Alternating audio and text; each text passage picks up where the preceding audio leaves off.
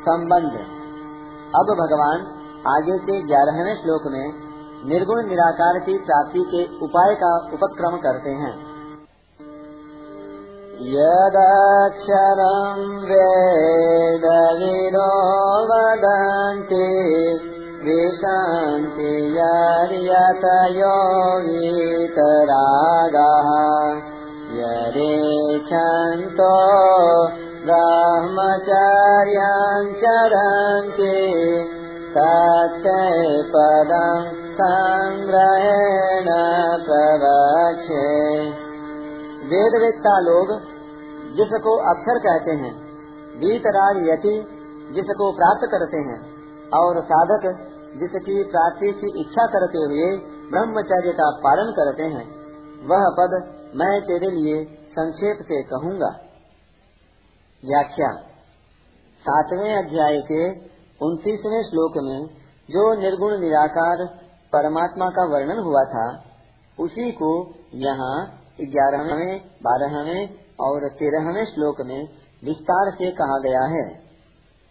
यदक्षरम वेद विदो बदंती वेदों को जानने वाले पुरुष, जिसको अक्षर निर्गुण निराकार कहते हैं, जिसका कभी नाश नहीं होता, जो सदा सर्वदा एक रूप, एक रस रहता है और जिसको इसी अध्याय के तीसरे श्लोक में अक्षरम ब्रह्म परमम कहा गया है, उसी निर्गुण निराकार तत्व का यहाँ अक्षर नाम से वर्णन हुआ है। विशंति यद यतयो वीत राग, जिनके अंतकरण में राग का अत्यंत अभाव हो गया है, अतः जिनका अंतकरण महान निर्मल है और जिनके हृदय में सर्वोपरि अद्वितीय परम तत्व को पाने की उत्कट लगन लगी है, ऐसे प्रयत्नशील यति महापुरुष उस तत्व में प्रवेश करते हैं, उसको प्राप्त करते हैं।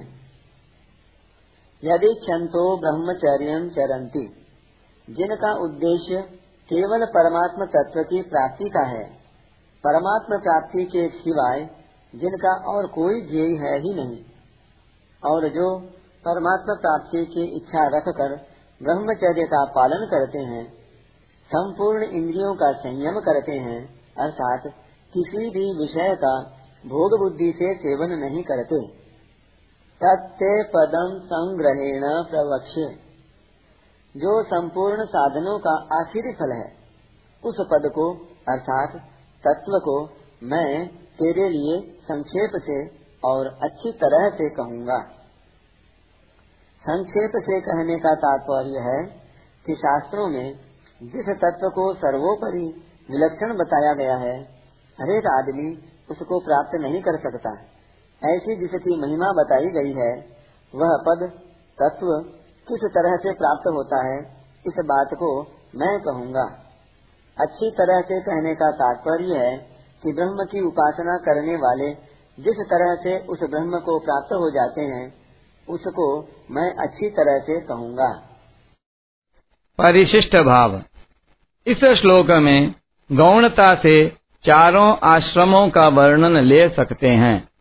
जैसे यदक्षरम वेद विदो वदंती पदों से गृहस्थाश्रम का संकेत है, क्योंकि वेदों का अध्ययन करना ब्राह्मण का खास काम है। विशंत यद यतयो वीतराग। पदों से संन्यास और वान प्रस्थाश्रम का संकेत है।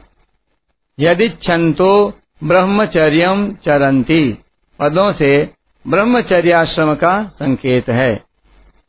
मुक्ति सभी वर्णों, आश्रमों में हो सकती है। इसलिए भगवान ने आश्रमों का स्पष्ट रूप से वर्णन नहीं किया है। और वर्णों का स्पष्ट रूप से वर्णन भी कर्तव्य पालन की दृष्टि से किया है। अर्जुन क्षत्रिय थे और वे अपने युद्ध रूप कर्तव्य को छोड़ना चाहते थे, इसलिए भगवान ने उनको अपने कर्तव्य में लगाने के उद्देश्य से वर्ण धर्म का वर्णन किया।